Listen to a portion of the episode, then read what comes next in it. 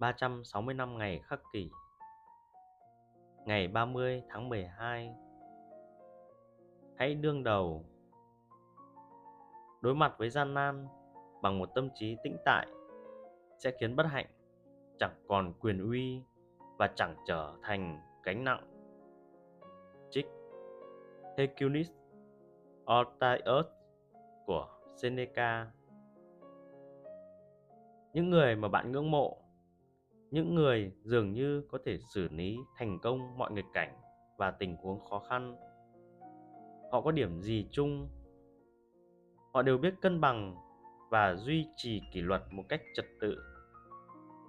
Ở một cột mốc quan trọng nào đó, khi đứng giữa cơn mưa chỉ trích, khi hứng chịu thảm kịch đau lòng, khi ở trong thời kỳ căng thẳng tột độ, họ vẫn tiếp tục tiến bước.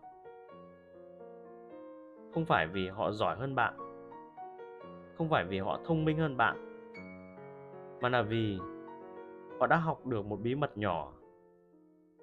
Bạn có thể đối mặt với bất kỳ tình huống khó khăn nào bằng cách tiến vào cuộc chiến với một tâm trí tĩnh lại,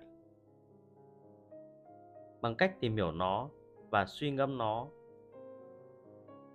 Và điều này không chỉ đúng với những nghịch cảnh mà chúng ta gặp ngày qua ngày, mà còn đúng với cả những thử thách lớn nhất và khó né tránh nhất: cái chết của chúng ta.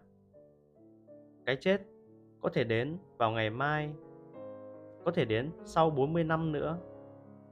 Nó có thể nhanh chóng và không gây đau đớn, hoặc nó có thể khiến ta quằn quại.